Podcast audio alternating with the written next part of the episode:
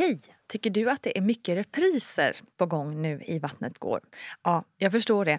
Det beror helt enkelt på att jag, Nina Campioni, just nu har en pop-up second hand i Modgallerian i Stockholm.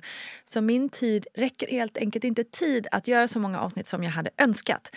Men tills jag är tillbaka på full tid, kom gärna och hälsa på mig i Modgallerian. Vi ses!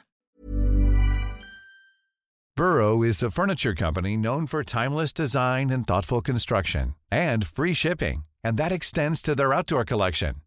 Their outdoor furniture is built to withstand the elements, featuring rust-proof stainless steel hardware, weather-ready teak, and quick-dry foam cushions. For Memorial Day, get 15% off your Burrow purchase at burrow.com slash ACAST and up to 25% off outdoor. That's up to 25% off outdoor furniture at burrow.com slash ACAST. Hey, I'm Ryan Reynolds. At Mint Mobile, we like to do the opposite of what Big Wireless does. They charge you a lot, we charge you a little. So naturally, when they announced they'd be raising their prices due to inflation, we decided to deflate our prices due to not hating you. That's right. We're cutting the price of Mint Unlimited from $30 a month to just $15 a month. Give it a try at mintmobile.com slash switch. $45 upfront for three months plus taxes and fees. Promo for new customers for limited time. Unlimited more than 40 gigabytes per month. Slows. Full terms at mintmobile.com. Here's a cool fact a crocodile can't stick out its tongue. Another cool fact you can get short term health insurance for a month or just under a year in some states. United Healthcare short term insurance plans are designed for people who are between jobs, coming off their parents' plan, or turning a side hustle into a full time gig. Underwritten by Golden Rule Insurance Company, they offer flexible, budget friendly coverage with access to a nationwide network of doctors and hospitals. Get more cool facts about United Healthcare short term plans at uh1.com.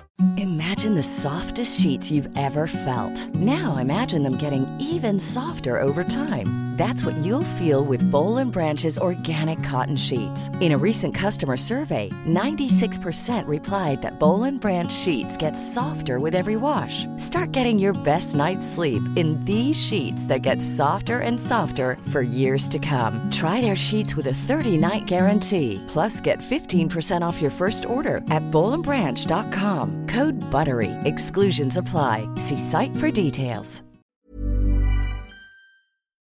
Ja, det är klart att man stack ut lite grann men jag kände också så här, här är jag med två stycken stödpersoner, alla ni andra har bara Så en. lyxigt, ja. ja, eller hur? Verkligen. Exakt. Ja men hallå där och varmt välkommen till ett nytt avsnitt av Gravidpodden Vattnet går. Och vad handlar den här podden om? Ja, hmm, kan man få ihop det där med vattnet går och gravid? Ja, men det blir ju lite om graviditet och förlossningar och kvinnors känslor och upplevelser som följer med en under hela den här resan. Jag heter Nina Campioni och är otroligt tacksam över alla er som vecka in och vecka ut lyssnar på just den här podden. Tusen tack ska ni ha. Missa inte heller mammagruppen på Facebook som är otroligt fin och som är ett stöttande komplement till alla er där ute.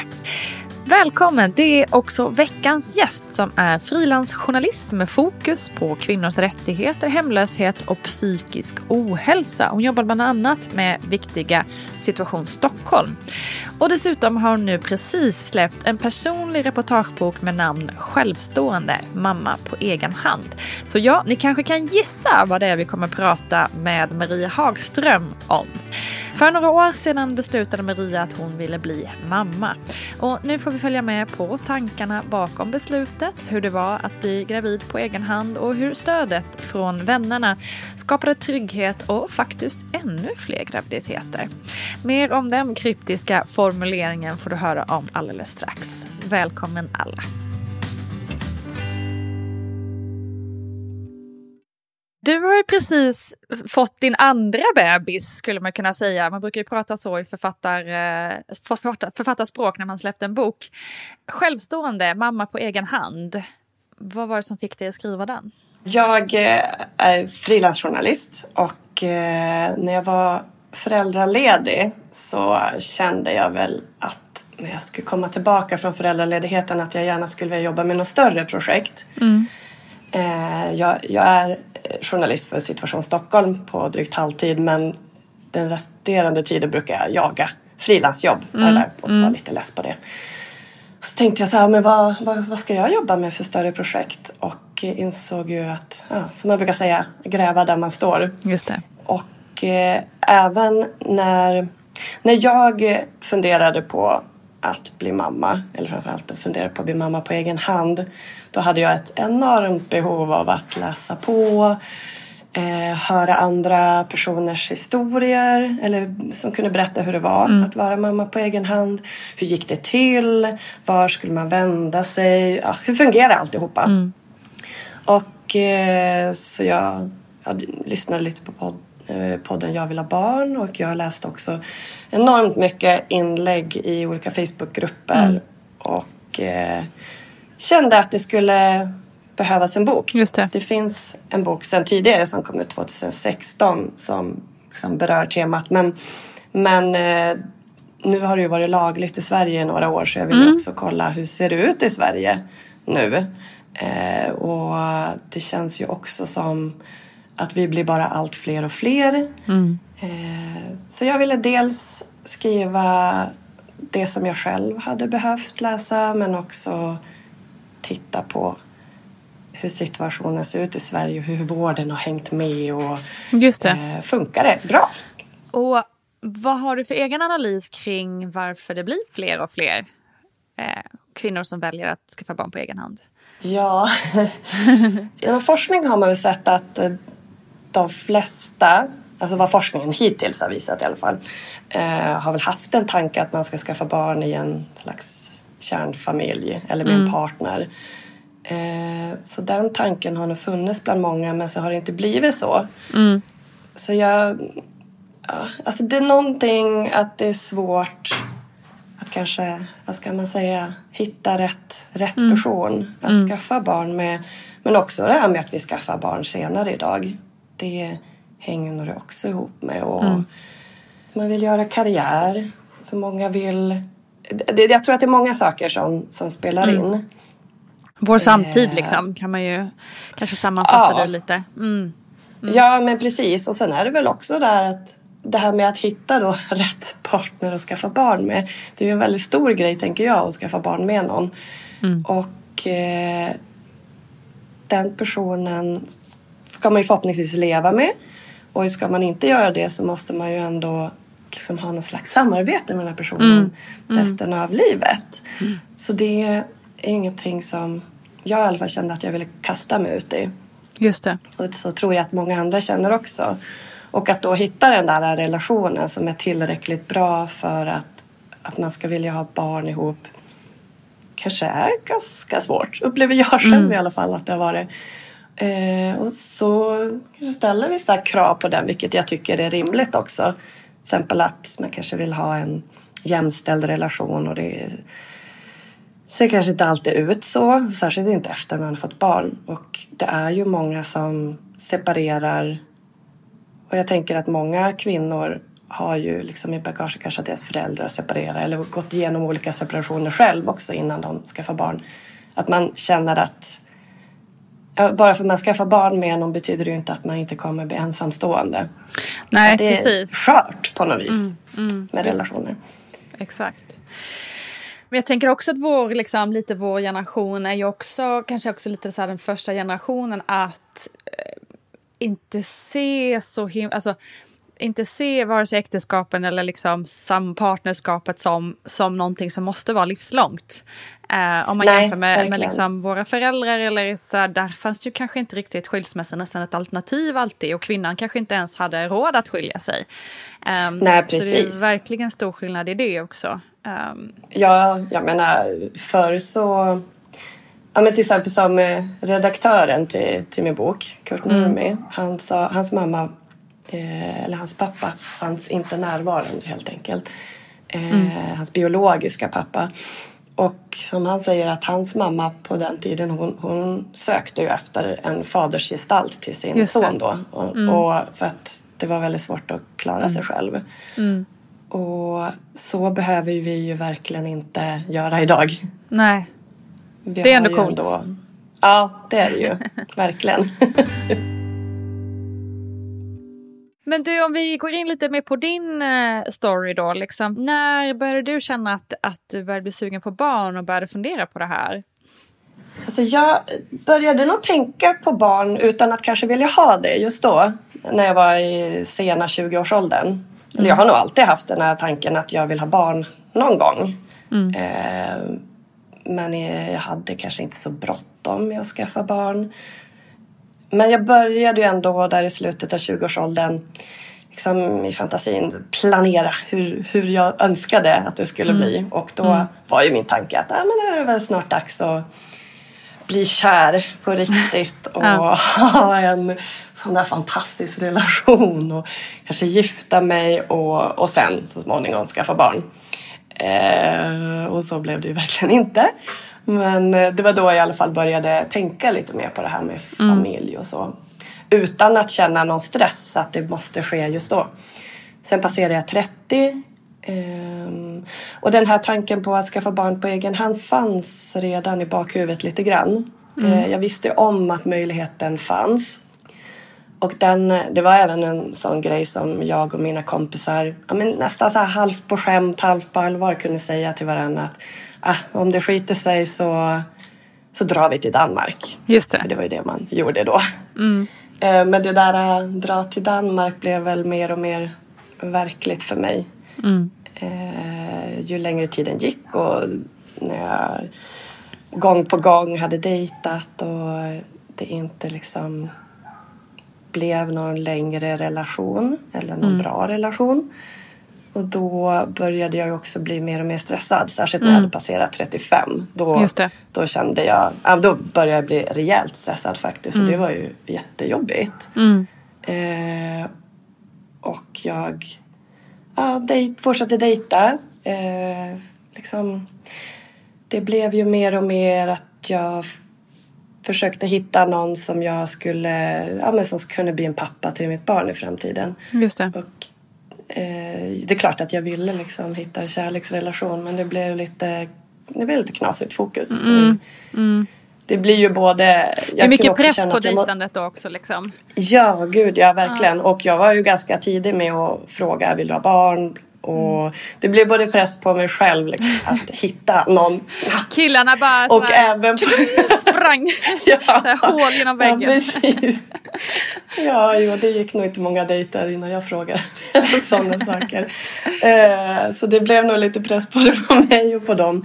Det blev inte så bra helt enkelt. Uh, mm. Och uh, jag kände också där att jag, jag måste bestämma mig typ på en gång efter, det får inte gå mycket mer än tre dejter innan jag ska bestämma att Nej, jag fattar ju såklart att jag inte kunde veta då om det är någon jag ska få barn men jag måste bestämma om det inte är det för då måste, mm. då måste vi avsluta det här och så mm. ska jag gå vidare mm. till nästa.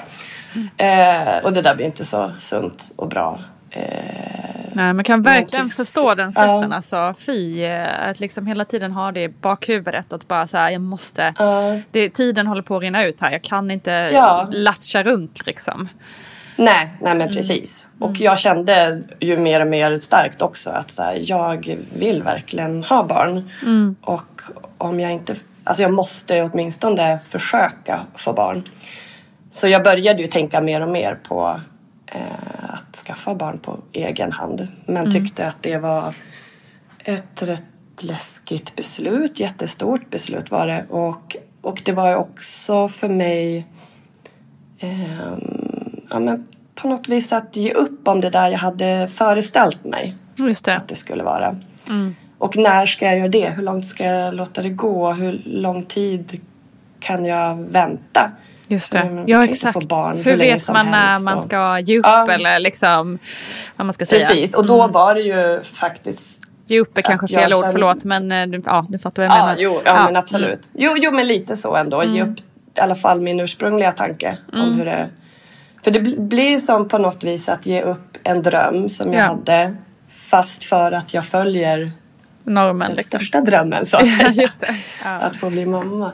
Mm. Ehm, och sen eh, var det, jo men jag hade en relation där jag faktiskt blev kär. Jag har haft ganska svårt att bli kär. Ehm, och han hade redan två barn och sa i början, eftersom jag frågade såklart väldigt snabbt om han ville ha fler. Och han älskade barn så han absolut, han ville ha fler. Sen gick väl tiden och han eh, ja, kanske ville ha fler mm. och sen gick det lite mer tid och när han kanske, nej han vill nog kanske inte. Och sen var inte vår relation så jättebra heller så med facit i hand är det väldigt bra att det inte blev eh, han och jag med barn. Men när den eh, relation, när jag började inse att nu det här är på väg att krascha. Eh, då, men ändå inte riktigt var redo att göra slut så gick jag faktiskt samtidigt med i föreningen Femmis. Mm. Eh, föreningen för eh, frivilligt ensamstående mm. med donation. För att jag insåg att nej men nu, nu, det här kommer ta slut och jag måste nu jag måste göra något annat och jag orkar inte dejta och försöka träffa fler. Nej. Så då började jag väl riktigt, riktigt på allvar fundera och fundera och fundera och fundera. Mm. Eh, och hur gammal var du då? På. Ja, hur gammal var jag då? Då var jag 36. Sen mm. dröjde det ytterligare ett år för jag hann faktiskt dejta en till ändå. Men du hann det i alla fall. Eh, fast jag inte skulle det. Men jag hade lite svårt att bara släppa det där helt ändå. Men, men sen kände jag att eh, nej, nu, eh, nu måste jag köra. För då var jag 37 och skulle snart fylla 38 och jag visste att det var fram till 40 som man kan få göra det via regionen. Mm. Att man inte behöver göra behandlingen privat. Och sen det. är det ju så att man vet ju inte ens hur länge man kan få barn. Så då, då kände jag att nu måste jag faktiskt bara, nu måste jag ta ett beslut. Mm. Och då gick jag också på Dels sökte, fick jag kontakt med en, en som hade skaffat barn på egen hand.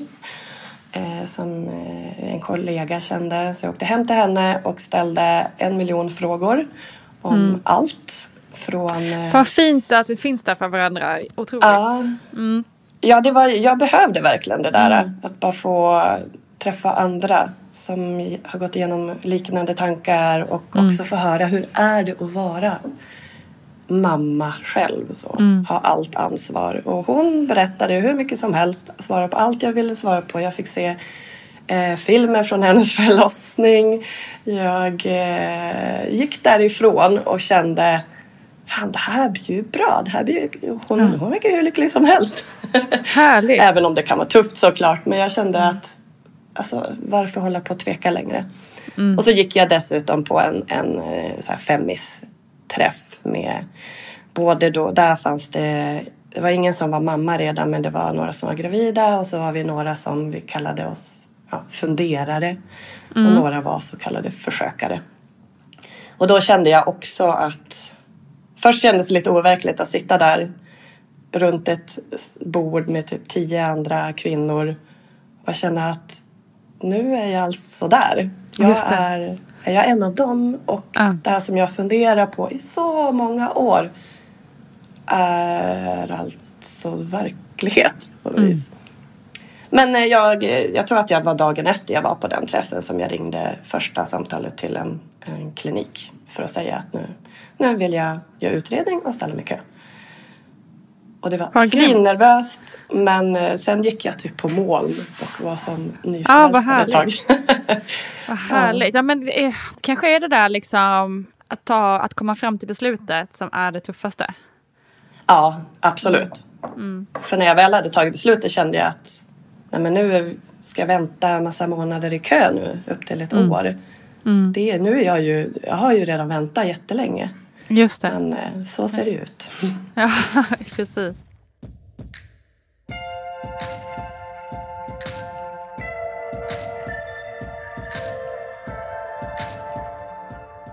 Men eh, förlåt, då när du väl ringde det här samtalet, hade det blivit lagligt i Sverige då?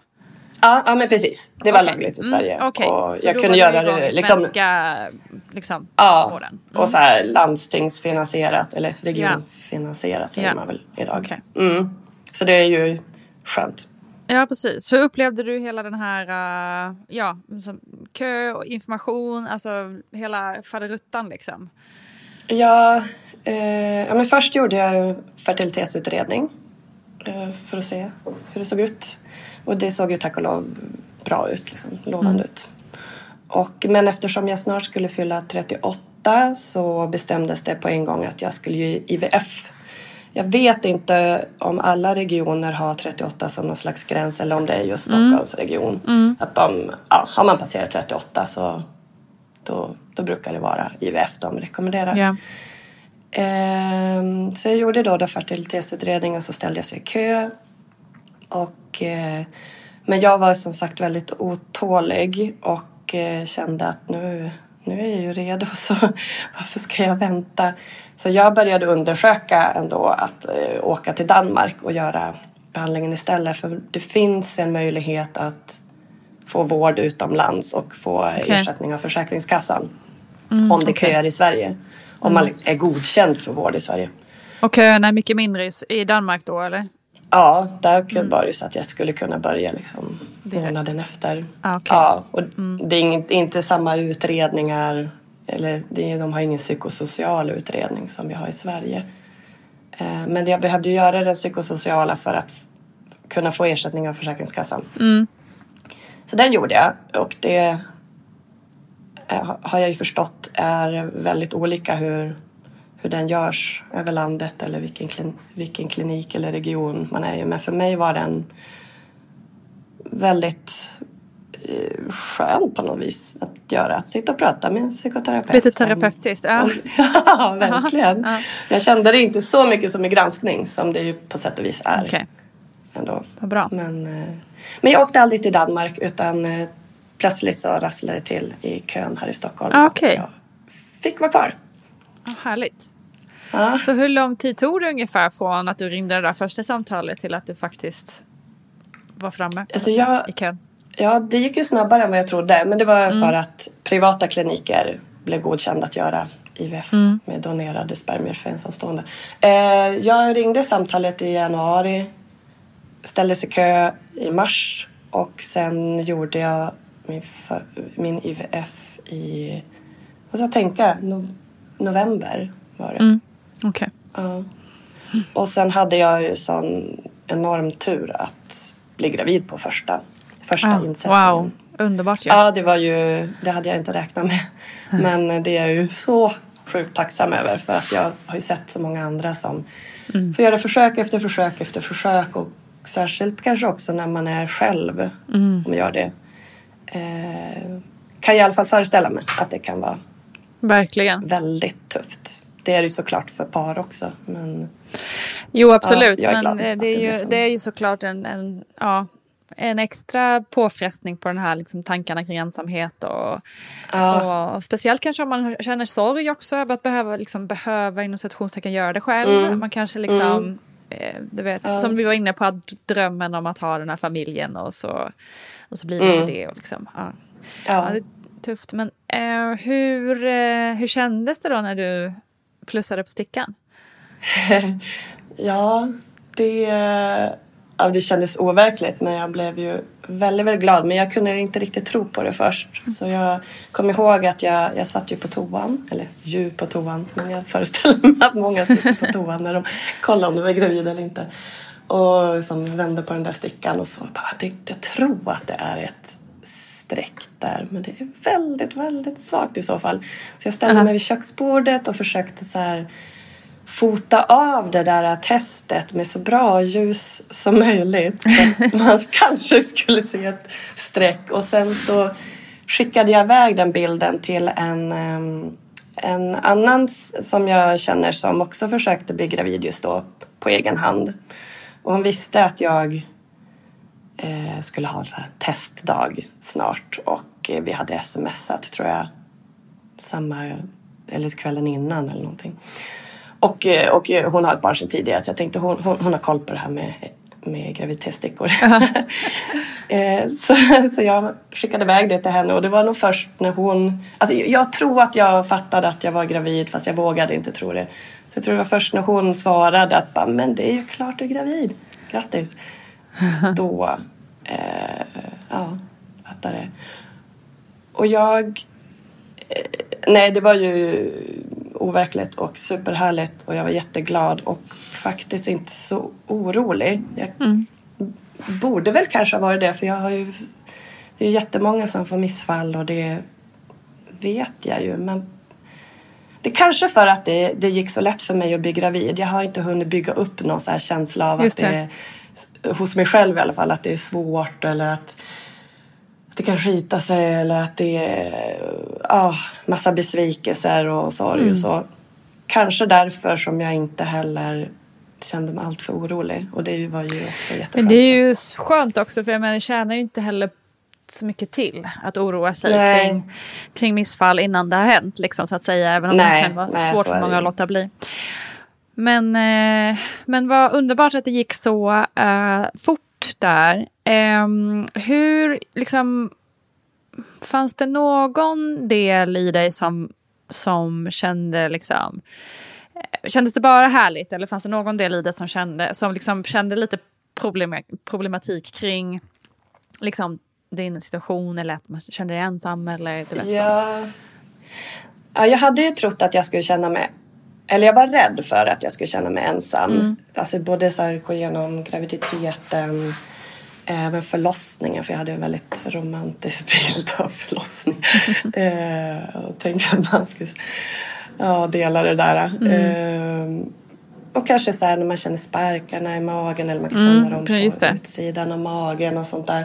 Att det, jag var ju rädd att jag skulle känna mig lite ensam eller att det skulle kännas lite ledsamt Mm. att det inte var någon som tyckte att det var lika stort som jag. Och även senare så här när min son vet, tar sina första steg och sånt där. De stora liksom, Mm. tillfällena tänkte jag att det kanske skulle vara Ja, det kanske skulle kännas ledsamt på något vis att inte dela det. Mm.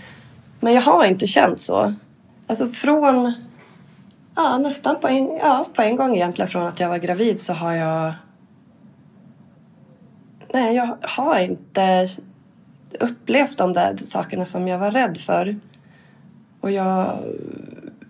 Och på en gång så försvann ju hela den här stressen också. Att träffa någon och hitta någon. Eller, och det var ju enormt skönt. Sen är det Ja. ju inte så att jag vill vara singel för evigt. Men den där stressen var ju inte kul. Men, men däremot, det som jag kanske... Jo, jag kunde ligga vaken på nätterna. Okej. Särskilt där i början kommer jag ihåg när jag var gravid. Och ligga och göra budgetar och Ja. gå igenom hela min ekonomi. Det var nog mest det tror jag faktiskt som jag... Att det blev också det här, oj nu är det jag, jag kommer ha ansvar för det här Just det. barnet. Och jag, och jag har inte, jag är frilansjournalist och det är inte så att jag har någon jättestabil ekonomi. Jag kan variera från månad till månad. Men absolut att jag klarar mig. Men eh, ah, inte superfett kanske. Och det där låg jag och tänkte att nej, men nu, nu det får jag typ skärpa till mig lite kanske. Och eh, försöka spara pengar. Det har jag inte varit så bra på tidigare. eh, så att det kanske finns en liten buffert när barnet föds. Så mycket, det, mest var det nog det tror jag. Att jag ville känna mig säker att ja, men det, här kommer, det här kommer ju gå. Just det, Fixa sig. Och det har det gjort. Ja men klokt ändå, alltså, det får man ändå säga att det är, det är också någonting som pratas en del om. Eh, kommer ihåg när vi skulle bli föräldrar första gången så var det lite så här, alltså, liksom när man fick de här informations, det man bör tänka på eller vad det var. Alltså, Ja. Gå igenom ekonomin och allt sånt där, man bara shit, just det. Eh, det, liksom, det blir ju lite så här första gången, alltså som man behöver, alltså det kanske man har tänkt på innan också, man sparar, alltså beroende på hur intresserad man är naturligtvis Ja. av, liksom, av det. Eh, men det blev ju allvar på ett helt annat sätt när man insåg liksom att, Ja, att det är absolut. för en annan person som man ska ansvara. Eh, Ja, ja men verkligen. än sina Jo, jag har ju... partypengar typ. Ja, precis. Ja, jag har blivit väldigt mycket mer... Alltså, klart jag har tänkt på pengar förut också men jag har också chansat en hel del och tänkt att det löser sig. Jag får in lite Ja. mer pengar säkert nästa månad. jo så- men exakt, när man bara så- har sig själv och, Ja. och, och tänka på så är det inte så, ah, jag kan äta fil en hel vecka, det är inte hela Ja, världen liksom. Nej men precis. Eh, Det, Sådär. ja, så det är lite annorlunda nu. Ja, jag förstår.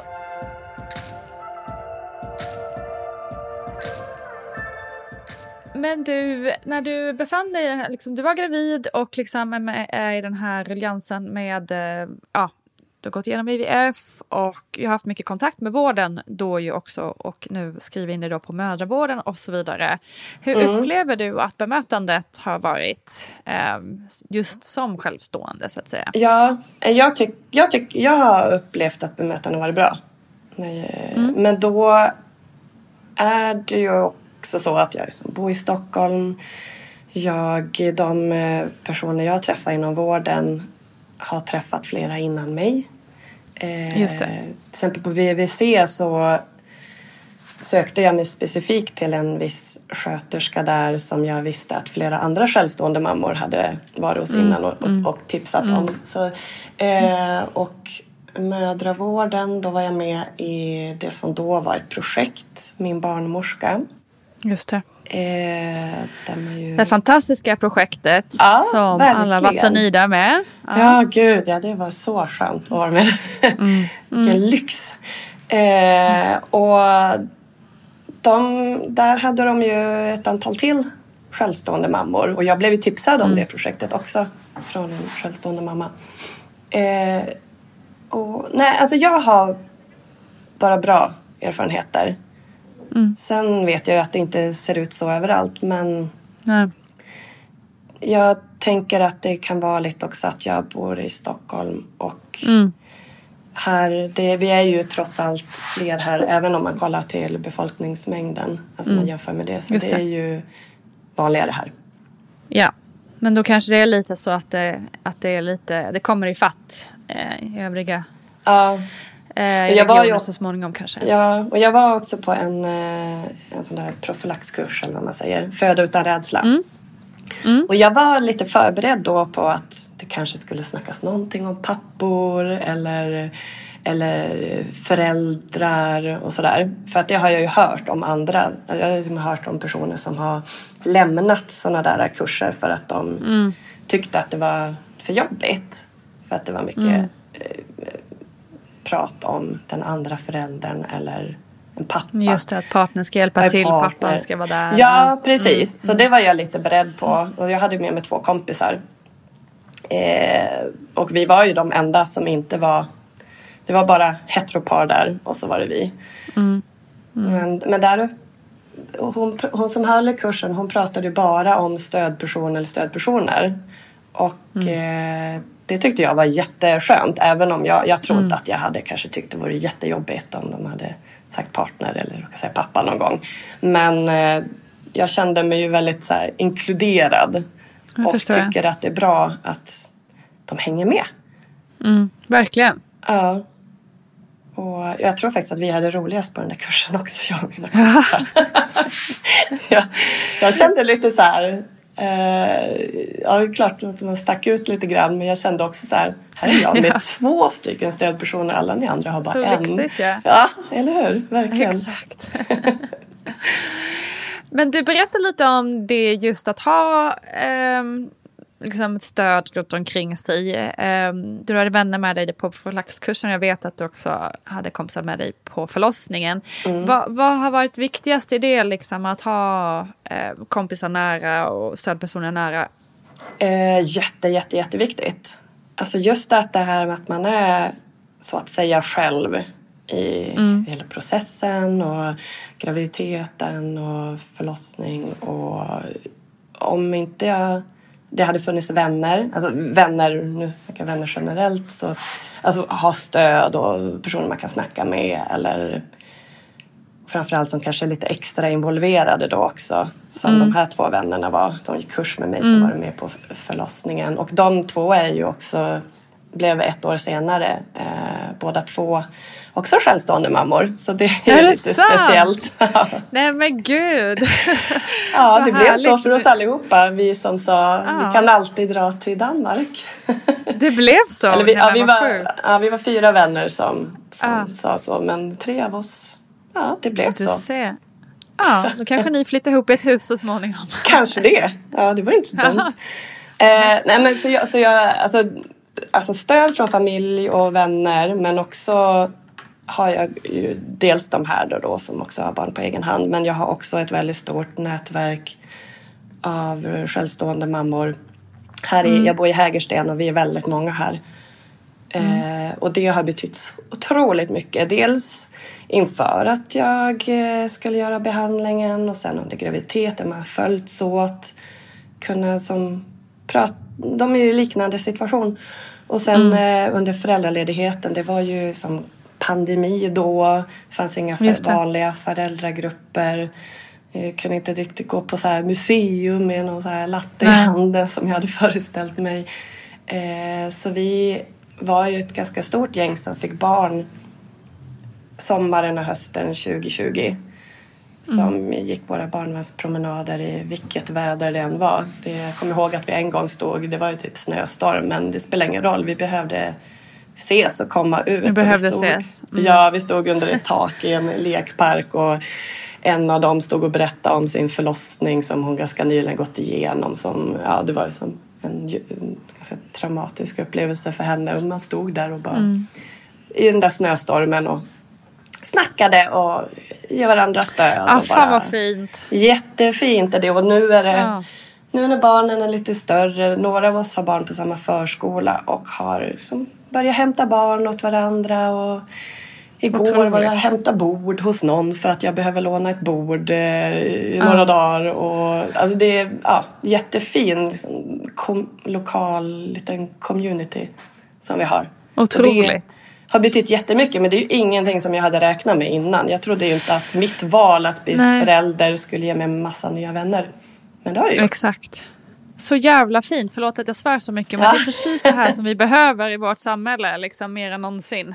Ehm, och det gäller ju även liksom, Ja. heteronormativa par Precis. som eh, till synes har det de behöver liksom, i sin lilla familj. Vi behöver ju varandra. Vi behöver Ja men hjälpa verkligen. varandra och finnas där för varandra.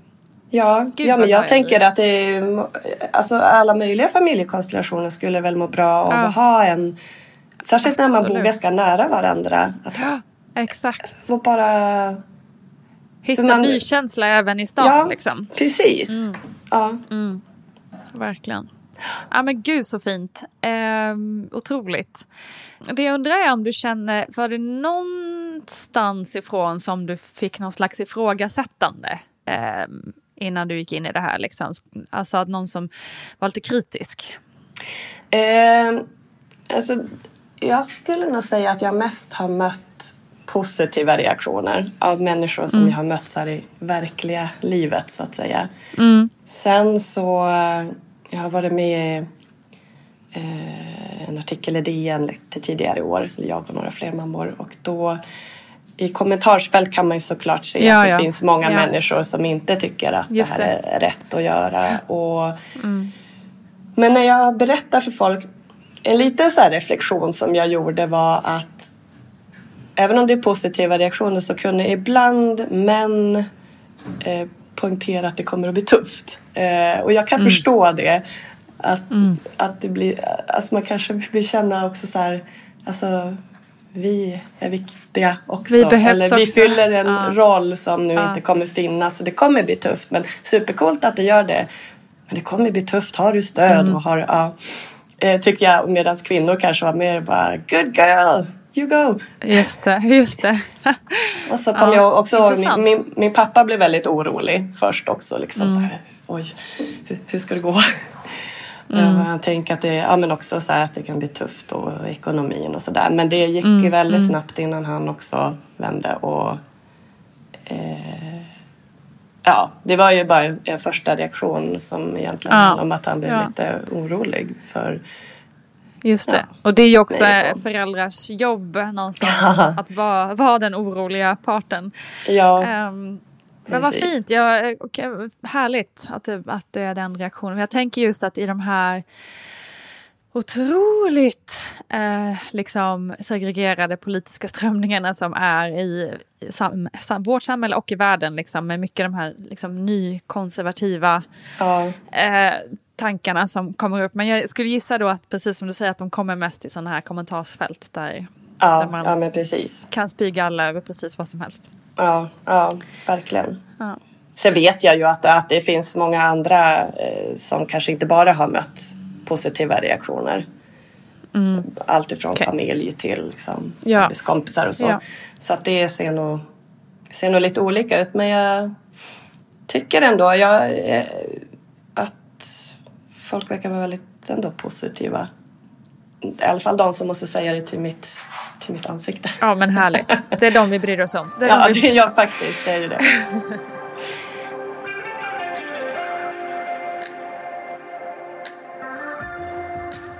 Du berättade ju att du hade gått profylaxkurs. Eh, var det någon annan slags förberedelse som du gjorde inför förlossningen? Eh, ja, jag lyssnade på din podd en hel del. Okej, härligt. Eh, Ja, gud. Jag, jag har alltid varit så otroligt fascinerad av förlossningar. Alltså länge. Jag, när kompisar har fött barn vill jag veta detaljer. Och har också känt att det där vill jag uppleva någon gång. Men eh, jag var också lite skraj för det. Det kanske alla är. Det kanske är sunt att vara det. Eh, Men eh, så dels var det jätteskönt tycker jag att gå den där kursen för jag hade utan rädsla och, och även så här höra på andras förlossningshistorier. Läsa på om hur förloppet kan se ut. Och, och sen när det börjar närma sig så kommer jag ihåg att jag och mina då två vänner vi pratade igenom lite grann också så här hur jag tänkte att jag ville ha det. Jag ville egentligen ha med båda två på förlossningen men det var ju coronapandemi så att Ja. jag var bara en som fick följa med till förlossningen men båda var med mig hemma fram till dess. Ehm, ja, hur, ja, jag läste nog på väldigt mycket. Jag tror att till och med min barnmorska till sist sa att så här, det, det går inte att försöka slappna av lite. det, det går inte att läsa sig till helt hur, hur det kommer att bli för dig. Nej, just det. Ja. Men det låter som att du var rätt peppad men lite försiktigt eh, nervös också. Ja, alltså jag var, det var nog någon så här skräckblandad förtjusning Ja. för det där. Jag var peppad men också, ja, jag var nog lite rädd faktiskt. Ja, ja det, det är väl inte så konstigt. Det känns ändå rätt rimligt att man kan Ja, men det är ju också en sån här grej som man har inte någon kontroll över. Nej.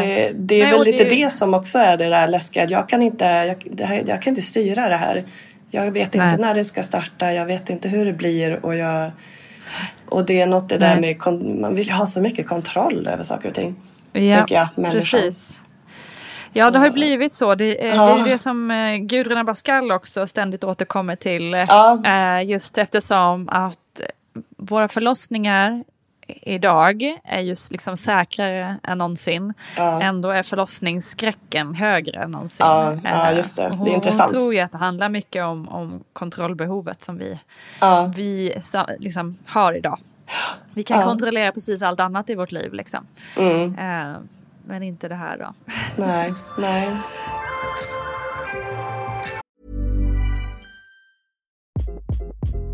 Hi, this is Craig Robinson from Ways to Win, and support for this podcast comes from Invesco QQQ, the official ETF of the NCAA. The future isn't scary. Not realizing its potential, however, could be. Just like on the recruiting trail, I've seen potential come in many forms as a coach. Learn more at Invesco.com slash QQQ. Let's rethink possibility. Invesco Distributors, Inc.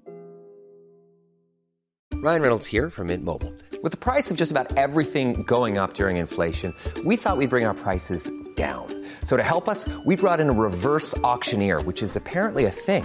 Mint Mobile unlimited premium wireless. Ready to get 30, 30, bit to get 30, bit to get 20, 20, 20, bit to get 20, 20, bit to get 15, 15, 15, 15 just 15 bucks a month. So, Give it a try at mintmobile.com slash switch. $45 upfront for three months plus taxes and fees. Promo rate for new customers for limited time. Unlimited more than 40 gigabytes per month. Slows. Full terms at mintmobile.com. Planning for your next trip? Elevate your travel style with Quince. Quince has all the jet setting essentials you'll want for your next getaway, like European linen, premium luggage options, buttery soft Italian leather bags, and so much more. And is all priced at 50 to 80% less than similar brands. Plus, Quince only works with factories that use safe and ethical manufacturing practices. Pack your bags with high-quality essentials you'll be wearing for vacations to come with Quince. Go to quince.com slash pack for free shipping and 365-day returns. Hey, it's Paige DeSorbo from Giggly Squad. High quality fashion without the price tag. Say hello to Quince. I'm snagging high-end essentials like cozy cashmere sweaters, sleek leather jackets, fine jewelry, and so much more. With Quince being 50 to 80% less than similar brands. And they partner with factories that prioritize safe, ethical, and responsible manufacturing. I love that. Luxury quality within reach. Go to quince.com slash style to get free shipping and 365 day returns on your next order. Quince.com slash style. Since 2013, Bombas has donated over 100 million socks, underwear, and t-shirts to those facing homelessness. If we counted those on air, this ad would last over 1,157 days. But if we counted the time it takes to make a donation possible, it would take just a few clicks. Because every time you make a purchase, Bombas donates an item to someone who needs it. Go to bombas.com slash ACAST and use code ACAST for 20% off your first purchase. That's bombas.com slash ACAST, code ACAST.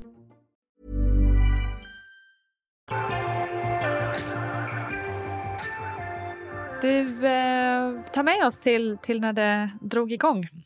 Ja, min son var beräknad den 25 måste det vara. Gud, man glömmer snabbt här. Eh, han föddes dagen innan. Och han... Eh, så det, det var natten mot den 24, 23. Vi skiter i alla siffror. ja, skippa datumet. ah, kul. Uh, ja, men jag vaknade i alla fall.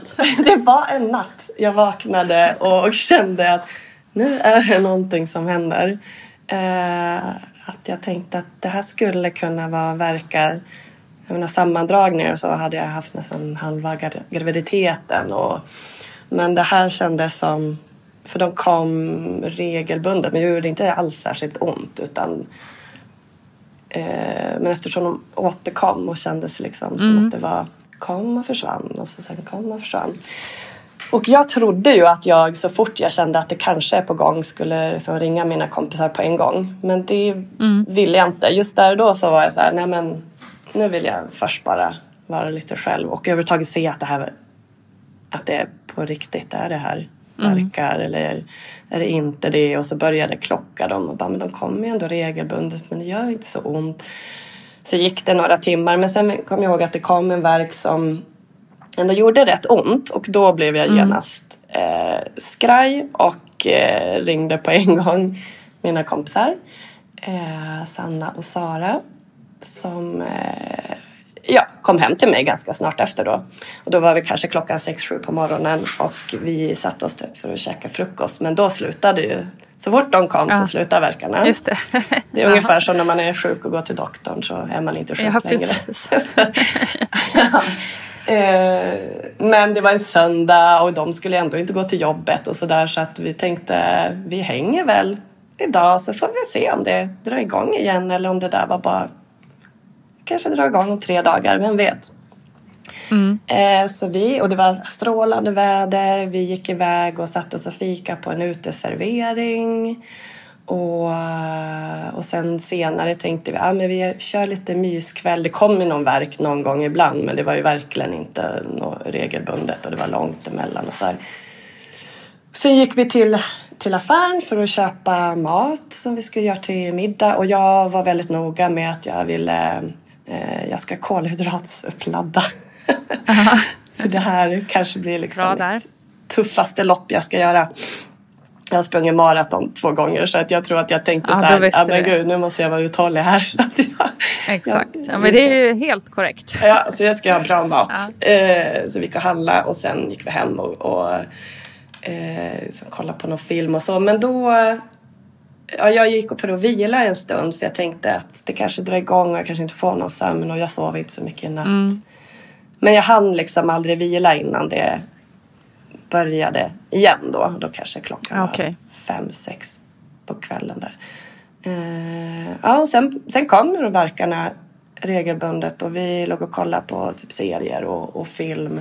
Alltså jag tror inte jag, jag kunde nog inte koncentrera mig så mycket på filmen men det var ändå inte så att det var jättejobbigt eller gjorde jätteont. Men eh, jag försökte börja tänka på hur jag ska andas och så eh, redan då även om det kanske inte riktigt behövdes för jag tänkte att jag hade fått in det. Och eh, sen blev väl verkarna det blev mer och mer och jag hade även en, en tensapparat hemma. Det är också en jättefin okay. fin grej. Den där tensapparaten turnerar runt bland mm. medlemmar i den här föreningen Femmis. Så jag hade ja, okay. någon vecka innan hämtat den hos någon annan som nyligen hade blivit mamma och sen efter mig ah. skulle någon annan få den och sådär. Så fint. Eh, ja, jättefin.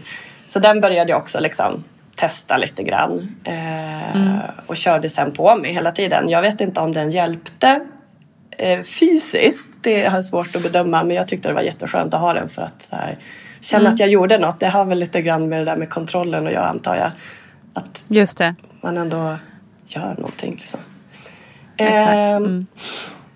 Sen kommer barnmorskan hem till oss eftersom jag var med i det här min, min barnmorska-projektet. Så himla skönt. Ja. Mm. Och vi hade bäddat upp i mitt vardagsrum med så här dubbelluftmadrass och min ena kompis låg typ i soffan och jag och min andra på dubbelluftmadrassen.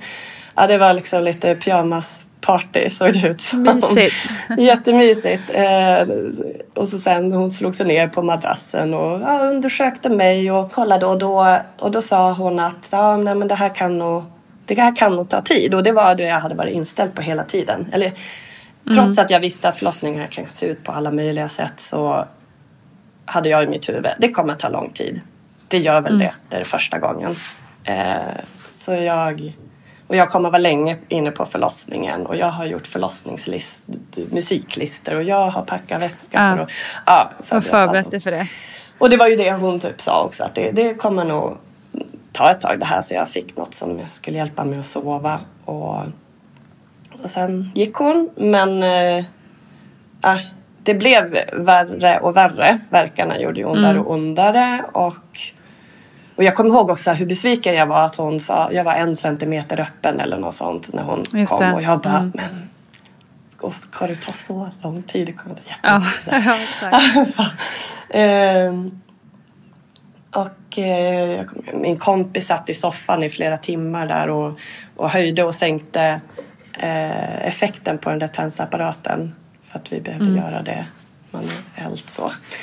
Um, och och jag kunde inte sova mer än slumra lite grann mellan verkarna. Så det blev ganska snabbt eh, mycket, mycket mer smärtsamt. Men jag hade hela tiden i huvudet att det här ska ju ta tid. Eh, eller det kommer ja, nog ta tid. Så att det gör så här fruktansvärt jävla ont kanske bara är så det ska vara eller så är jag, jag kanske inte är tillräckligt smärttålig mm. tänkte jag fast jag inte Just trodde det. att jag hade något jätteproblem med smärta. Men vad vet jag, jag har ju aldrig upplevt det här. Och, jag kom och, och, vi började också köra så här långa ja i kör, så här djupa ja mm, som jag hade det. typ skrattat åt på, på den här profylaxkursen och tänkt att det där kommer jag aldrig göra för det låter så fånigt. Men eh, så var det min kompis som föreslog, ska vi testa det där ja? Jag bara, ja absolut om ni också kör för jag tänker inte ligga och typ stöna ja själv. Så vi körde varje verk så hade vi liksom en ja-kör där i vardagsrummet. Eh, ja men till slut gjorde det fruktansvärt jävla skitont och jag kände typ mm. att jag står inte ut. Men jag hade ändå så här jag ville ändå inte ringa barnmorskan igen för jag tänkte jag ska härda ut lite till. Så kom jag ihåg att jag sa så här, jag tar tre verkar till, sen, sen får, jag, sen får jag ringa. Så hon bara, ja, men du får ja. ringa när du vill. Så bara, nej, nej, nej, tre verkar tar jag. och så efter de där tre verkarna så ringde jag, men ja, jag kunde inte prata för jag började väl bara storgråta så fort barnmorskan svarade. Och så fick min kompis prata med henne och eh, så skulle barnmorskan komma på besök igen för att kolla läget mm. och ja, men gav oss råd. Hon sa om jag kanske kan testa att bada, men jag har inget badkar så ja, kanske stå i duschen eller ja, vi försökte hitta någonting annat som kanske mm. skulle lindra lite. Och då mm. gick jag till duschen ställde mig i den, får lite panik för att jag känner att jag inte står där själv. Typ mer eller mindre skriker att mina kompisar att de måste komma dit.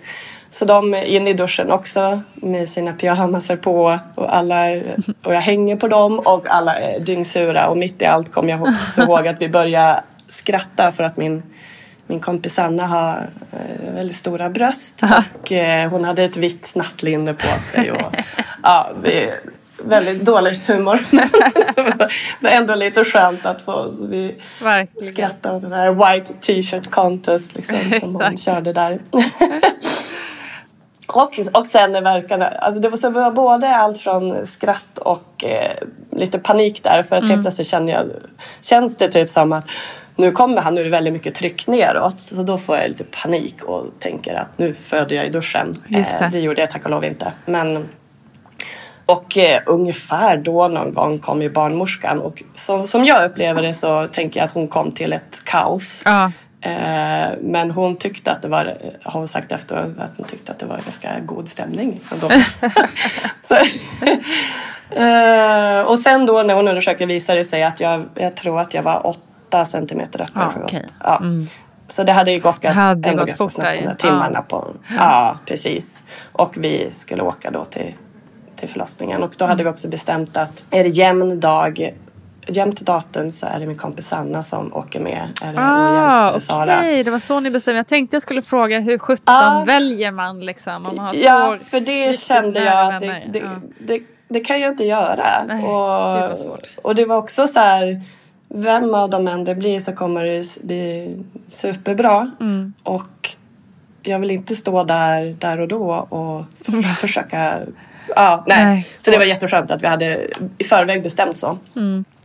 Eh, ja, men så vi, och jag, på vägen, jag bor tre trappor upp och det finns ingen hiss. Och på vägen ner i trapporna så får jag någon verk och min kompis Sara går framför och jag mer eller mindre slänger mig över henne som hon berättar. Hon får slita tag i Sanna för att inte ramla ner för trapporna med mig. Och jag kommer typ inte ihåg något av det här. Men eh, sen i taxin så har jag tydligen försökt sitta och småsnacka med den här taxichauffören. För jag fick ju verkar ganska ofta och de var ju jätte, jätte, gjorde ju svinont. Så jag, han hade nog ganska känslan av att nu måste vi snabbt Ja. till förlossningen och det Ja. behövde vi också. Men mellan verkarna när jag kunde andas ut så försökte jag så här, kanske, jag vet inte, jag kanske försökte avdramatisera Skulle du, lite ska jag- du vara lite trevlig och hålla god stämning? Ja, ja men jag frågade lite så här, "Ha, har du ofta körningar till förlossningen? Och, han svarade inte, han var gasad. Han var så stressad.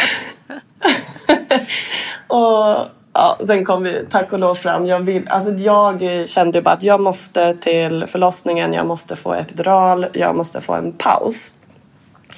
Eh, och och eh, vägen upp till förlossningen i hissen och att jag kommer ihåg att jag fick en verk inne i hissen när dörrarna öppnades så vi kunde inte gå ut och då får jag panik för att jag vill ju så fort som jag bara kan in dit. Ah. Bara att det tar några sekunder extra tyckte jag var hemskt. Eh, sen där väl inne så min, min barnmorska som eh, jag hade sån tur att det var min, den barnmorskan som hade haft som huvudbarnmorska under hela graviditeten som skulle gå på sin jour då i det här projektet. Men hon hade inte hunnit dit för hon bytte liksom av den andra. Eh, så det var ju den vanliga personalen på Karolinska Huddinge. De var ju också jättegulliga men jag väntade, jag längtade bara efter att hon skulle komma för det skulle kännas så tryggt att ha henne där. Och det första jag säger är väl att jag vill ha en epidural. Eh, och de börjar ju förbereda för det där också. Och undersöker. Men sen hinner jag väl få en, en krystvärk. Och jag Ah, okay vet att jag hörde den där barnmorskan säga något att fast vänta nu, nu låter det lite annorlunda här. eh, och då vet jag att jag tänkte då får jag ingen epidural. Så det, nej men det här Just går det. inte, det här måste stanna, det går inte. Jag, jag behöver den där pausen för jag kände lite grann att kroppen bara gasar på och jag hänger inte riktigt med mentalt. Eller att det, det, jag, och det gör för ont, jag måste bara få andas ut lite. Jag skiter om det tar längre tid, bara jag får en paus från det här. Men då insåg jag att jag kommer inte få en paus. Så eh, ja, det här kommer inte jag själv ihåg men jag har fått det berättat för mig att, att barnmorskan, barnmorskan skulle undersöka mig och jag måste väl ha tänkt att gör hon det kommer hon se att det är för sent för epidural. Så jag kn- låg där och knäppte upp mina ben. så att den inte skulle kunna undersöka mig. Men jag insåg väl förmodligen ganska snart att det, det här kan inte jag påverka. ja, så det, och, och ungefär då kom min, eh, min vanliga bar, ja, min barnmorska och Mm. det var ju sån det var så otroligt skönt. Alltså det är det som är så lyxigt med att vara med i det där eh, projektet. Ja. Och så hade jag tur att det var just hon från det där barnmorsketeamet som skulle komma. Så jag, då kände jag när hon kom in genom dörren, då var det som att typ en ängel klev in och jag började gråta och tänkte nu ordnar sig allt. Ja, vad fint. Ja. Eh, och hon var också väldigt bra på att eh, liksom dämpa min... eh, Eller få mig att slappna av lite mer Mm. om när jag började få lite panik eller Mm. när jag Mm. ja, fick mig att slappna av och Mm. fokusera lite mer.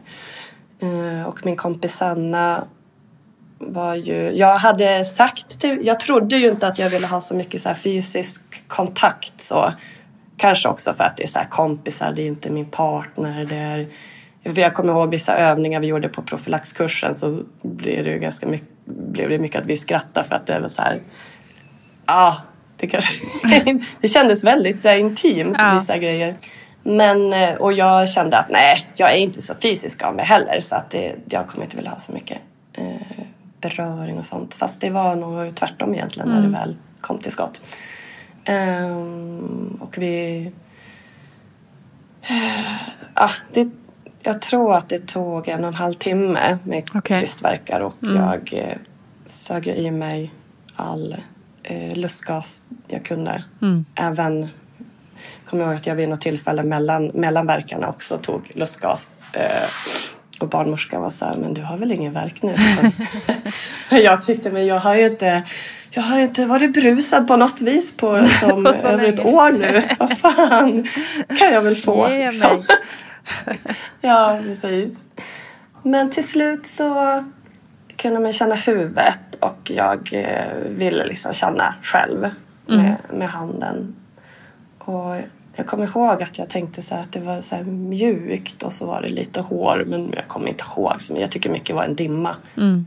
från förlossningen. Men till slut kom han ut Till slut kommer han ut. så här, e- ena handen höjd och knuten. Ah, okej. så här superhjälte. Superman pose. Ja, vilket kanske inte var svinbra för det var nog därför jag, alltså den, uh, alltså jag sprack lite grann här. Mm, men det gör i och för sig väldigt många oavsett. Men, eh, men det, det roliga är att jag eh, kom också själv ut när jag föddes med handen. Så Är det sant? Fast jag var Okej. lite mer så här drottningvinkningen. Där, handen Okej. öppen. Och min kompis Sanna som var med på förlossningen, när hon, hennes dotter föddes då hade hon också handen höjd och Jaha, knuten wow. och kom ut. Jag vet inte, jag tycker Det- det är någon känns grej som där. mm, Ja. En grupp superhjältar. Exakt. Okej, men hur upplevde du det då? Att, att få träffa honom? Alltså, jag tycker att jag har ganska suddiga minnen där från början. Jag, det var väl en enorm lättnad. Och sen handlade kanske lättnaden ganska mycket om att förlossningen var över Ja. och att han var här. Jag tyckte nog att det var lite svårt att ta in från början. Mm. Jag minns också att så här, jag tyckte att navelsträngen låg och skavde. Att den var liksom för kort. Och det var, ja, det, jag kunde inte riktigt... Det var inte det där stora momentet av total love. precis, precis på en gång. Nej. Utan det var nog mest smärtan är Exakt. över, eller är den det? Ja. Eh, och så frågade barnmorskan Camilla om eh, jag ville klippa navelsträngen. Men jag tyckte ju bara att den låg och skavde och jag ville bara bli av med den. Jag ville absolut inte klippa Mm. någon navelsträng så jag sa att Sanna fick göra det. Jag har lite foton på när Sanna klipper navelsträngen och det ser ut som att tycka att det är lite läskigt ändå va? Ja. Speciellt. Ja, ja precis. Och du sa att du, du eh, sprack också lite. Hur var, hur var det? Eh, Ja, ja, men det var väl en eh, så här, det var inte jättefarligt så, men det var väl en, vad är det, grad två? Okej. Mm. Ja, jag blev sys i alla fall. Eh, men det läkte väl ändå ganska Okej. bra sådär. Det var inget Ja. du hade problem med? Nej, nej, inte så. Jag tyckte i och för sig att det var väldigt jobbigt så här veckorna efter men jag tror att jag hade tyckt det oavsett. Mm. Alltså ja, bara känslan av att man lite trasig liksom. Just det. Att, att ja, man ska inte vara trasig där. Nej. Man ska Nej, vara hel på något vis, Ah. känslan. Men, eh, Nej, men det tar ju helt klart tid att läka. Eh, och det kan ju vara en, en, en läskig känsla eftersom allting blir tungt neråt liksom. ja, ja, Mm. ja, men precis. Så är det ju.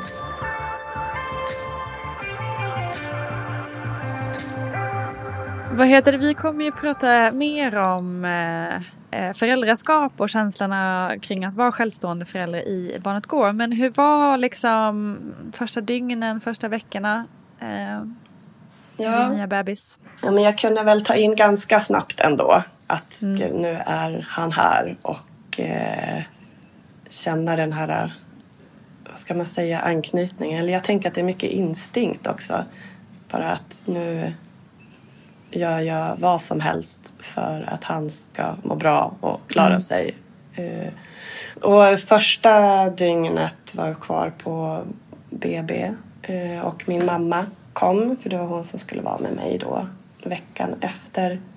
Så hon liksom avlöste min kompis där på BB. Mm. Så sov vi där ett dygn. Och, och jag tänk, har tänkt lite på det här med att förut har jag, liksom, som jag sa förut, haft lite så här romantisk bild av förlossningar. Och det är ju svinhäftigt och herregud, det är liksom ett nytt liv som föds. Det är ju Mm. jättekult. Mm. Och att jag också tänkte att så här, dela det med en partner, man ska kämpa tillsammans igenom det där. Just det. Sen kanske det inte alltid ser ut på det viset. Men, men jag tycker också att det är jättehäftigt att få ta dela det med kompisar. Att man har den upplevelsen. Och sen också att min mamma eh, i våran kultur i alla fall är det ju kanske inte så att en mormor eller farmor eller så är med så pass mycket de första dygnen. Nej, exakt. exakt. Eh, och det tycker jag det är ju jättefint. Mm. Att det blir kanske en liten, liten särskild kontakt där. Men så, så min mamma var med mig eh, den där Mm. första veckan. Fick de så kallade pappadagarna. Som kallar det Just för. det. Eh, och, och det var jätteskönt. Tycker jag verkligen, att ha henne där. Sen har jag och min mamma en tendens att prata alldeles för mycket med varandra. Och eh, jag kommer ihåg att jag vid något tillfälle kände bara alltså jag måste bara ha tyst. Tyst, tyst. så, eh, så, så det stressade mig lite grann. Men, men det var jätteskönt att ha henne där. Det kändes tryggt. Och jag fick Mm. också, om det nu är, vad är det, två dagar efter man kan drabbas av det här baby blues. Just det. Eh, jag kände mig inte alls som mig själv och blev eh, ja, väldigt skör. Kände mig och grät Mm. mycket och inte stresstålig. Ja, det var jobbigt. Så tyckte Mm. jag. För att jag Hur länge höll det i sig? nästan en vecka Mm. skulle jag säga. Eh, och det, det tyckte jag var jobbigt och då var det också så här vid ett tillfälle som eh, min barnmorska ringde mig och frågade så här, ja men jag vill kolla. För de kom på hembesök efter, efter Mm. förlossningen och sen ringde hon då ett tillfälle och bara kolla så här hur läget är och jag bara så här, jag gråter och gråter och gråter. Eh, och hon bara svarade att ja, men jag kommer över. Jag, hänga, jag älskar att hänga med gråtande kvinnor. Ja, men fy fan vad fint. Åh, Ja, det var, jätte, och det var jätteskönt. Och hon tryggt. liksom, även om jag visste vad det var som pågick. För att jag Mm. hade ju läst på, jag hade ju läst på mycket. Så att jag visste ju om det här. Mm. Och min mamma kunde ju också berätta att, att, att eh, hon grät massa. Kanske inte att det höll i sig så länge men men det var väldigt skönt när barnmorskan som kom och satte sig där i, i min fåtölj och bara pratade om att ja, men det är inte ett dugg konstigt att du gråter eller känner så här. Alltså, dina hormoner Mm. spelar ju rock, rock'n'roll i din kropp just nu. Mm. Så Mm. det Exakt. är bara helt normalt och naturligt och det kommer att gå över. Ja. Eh, och, alltså det var jätteskönt. Sen är det såklart att jag Skönt att få det bekräftat. känna mig skör. Liksom. Ja. ja. ja, men otroligt. Verkligen. Det är så fasiken. Det är så det ska vara för alla. Ehm, ja, verkligen. fantastiskt. Det- ja. Att få det stödet. Jättefint Ja. ju. Mm. Men jag kommer ihåg att jag, alltså det var bara någon dag efter vi kom hem så fick jag för mig att vi skulle gå en liten, liten, liten kort barnvagnspromenad. Ja. Eh, och det var väl ungefär när det där baby blues precis började för mig tror jag. Eh, för den där barnvagnspromenaden var en jättedålig idé. Eh, jag kommer ihåg att mamma skulle bara springa in på Ica och köpa någonting och när hon kom ut satt jag väl på en parkbänk och grät så som jag kommer Ja. ihåg det och, och ammade Vide, min son, för att han hade väl börjat skrika där i vagnen och jag bara visste inte hur, hur, vad jag skulle göra. Och jag tyckte också att det var folk överallt, det var bussar överallt och då bor Åh, jag gud, inte på ett allting ställe är där så det är. Ja men det vill säga jag, eh, det är inte någon jätte, jag bor på Hägerstensåsen, det är inte mitt i city. Men jag tyckte Mm. ändå att cyklar överallt, det är bussar överallt, det låter överallt, det är... Mm. Ah, det var, jag var inte redo för att möta världen helt enkelt. Nej, exakt. Ja. Jag kan känna igen mig i det. Alltså viljan att ändå så här, oh, ut, allt är som vanligt. Och sen så, så inser man att det finns en, en smarthet i den, de kulturer där liksom mamman stannar hemma in liksom, i en liten kokong i så här 30 dagar Ja. och liksom inte behöver lyfta ett finger. Nej, ja, men Eh, precis. det finns något ja. i det liksom. Mm. Ja. Du, eh, innan vi avslutar eh, det här snacket om, om eh, detta spännande ämne, är det någonting du vill skicka med eh, kvinnor som lyssnar nu, kanske som, som kanske är gravida eller som funderar på det här med att skaffa barn på egen hand? Jag tror att alla som funderar på det, de funderar nog ganska mycket. Så att eh, Mm. egentligen fundera inte så otroligt mycket. Jag hade nog mått bra av att fundera lite mindre. Fast det är ju väldigt lätt Mm. att säga efterhand för att jag vet att det blev bra. Och det blir ju lätt då att man väntar länge och, och kanske får kämpa Mm, med just det. att bli gravid. Men, eh, men jag tänker också kring nu när vi har pratat om förlossning och så så vill ju såklart alla ha det på olika sätt. Jag vet vissa har med sig sin mamma och vissa har med en syster och vissa har en dola och vissa Mm. själv. Och det får man ju göra, känna efter vad man vill själv. Men jag tänker ändå att det är väldigt skönt att ha några personer som, eller någon person som man verkligen kan ha som ett slags stöd. Om den ska vara med på en förlossning eller inte, det, det är en annan sak. Men, ja, men om man bara kan vända sig till när man är orolig eller behöver prata igenom Verkligen. hur det ska bli. Och, och då tycker jag också att för mig har det varit så otroligt, otroligt bra att ha det här nätverket med mammor som också Mm. ska få barn på egen hand. Eh, nu är det ju inte alla som bor i, en, i Stockholm eller typ en, en stadsdel som jag gör där vi är jättemånga så man kanske inte har några som bor nära. Men då kan man ju träffa dem via, via Facebook. Exakt. Eller, eller kanske ha, träffa några som bor i samma stad för vi finns ju trots allt överallt över hela Sverige. Ja, verkligen. Eh, och det, för jag tycker att det är Ja, det är jätte, jätte, jätteskönt att ha. Mm. Även så här när man har en tuff period, barnet har en eh, är sjuk eller eh, ja, det är bara en krävande period så är det ganska skönt att bara slänga iväg en, en, en grej i en messenger-tråd som man har med några andra mammor som är i lite liknande situation. Och bara liksom skriva av sig att nej, nu är det fan svinjobbigt. Mm. Nu tycker jag inte att det här är kul. Och att kunna vara så öppen med det. För att, Mm. Och prata om de tuffa bitarna.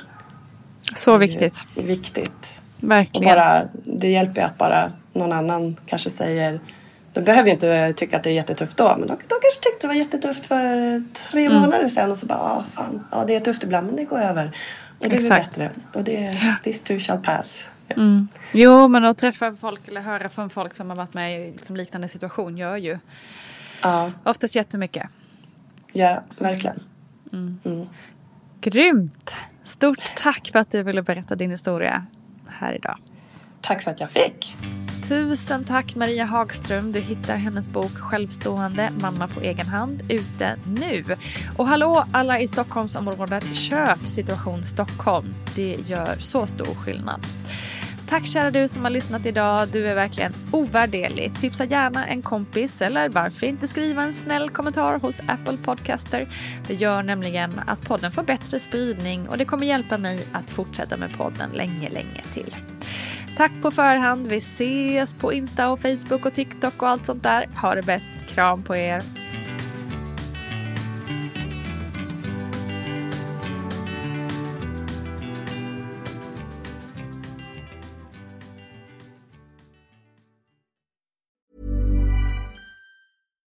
Deserves the best, and there's no better place to shop for Mother's Day than Whole Foods Market. They're your destination for unbeatable savings, from premium gifts to show-stopping flowers and irresistible desserts. Start by saving 33% with Prime on all body care and candles. Then get a 15-stem bunch of tulips for just $9.99 each with Prime. Round out Mom's menu with festive rosé, irresistible berry chantilly cake, and more special treats. Come celebrate Mother's Day at Whole Foods Market. Planning for your next trip?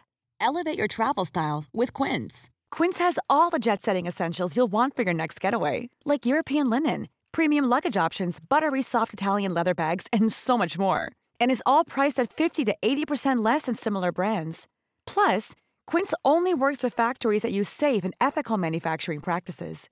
Pack your bags with high-quality essentials you'll be wearing for vacations to come with Quince. Go to quince.com/pack for free shipping and 365-day returns. Hi, I'm Daniel, founder of Pretty Litter. Did you know cats tend to hide symptoms of sickness and pain? I learned this the hard way after losing my cat, Gingy. So I created Pretty Litter, a health monitoring litter that helps detect early signs of illness by changing colors, saving you money and potentially your cat's life. Pretty Litter is veterinarian developed, and it's the easiest way to keep tabs on your fur baby's health right at home. Go to prettylitter.com and use code ACAST for 20% off your first order and a free cat toy. Terms and conditions apply. See site for details. Mom deserves the best, and there's no better place to shop for Mother's Day than Whole Foods Market. They're your destination for unbeatable savings, from premium gifts to show-stopping flowers and irresistible desserts. Start by saving 33% with Prime on all body care and candles. Then get a 15-stem bunch of tulips for just $9.99 each with Prime. Round out Mom's menu with festive rosé, irresistible berry chantilly cake, and more special treats. Come celebrate Mother's Day at Whole Foods Market.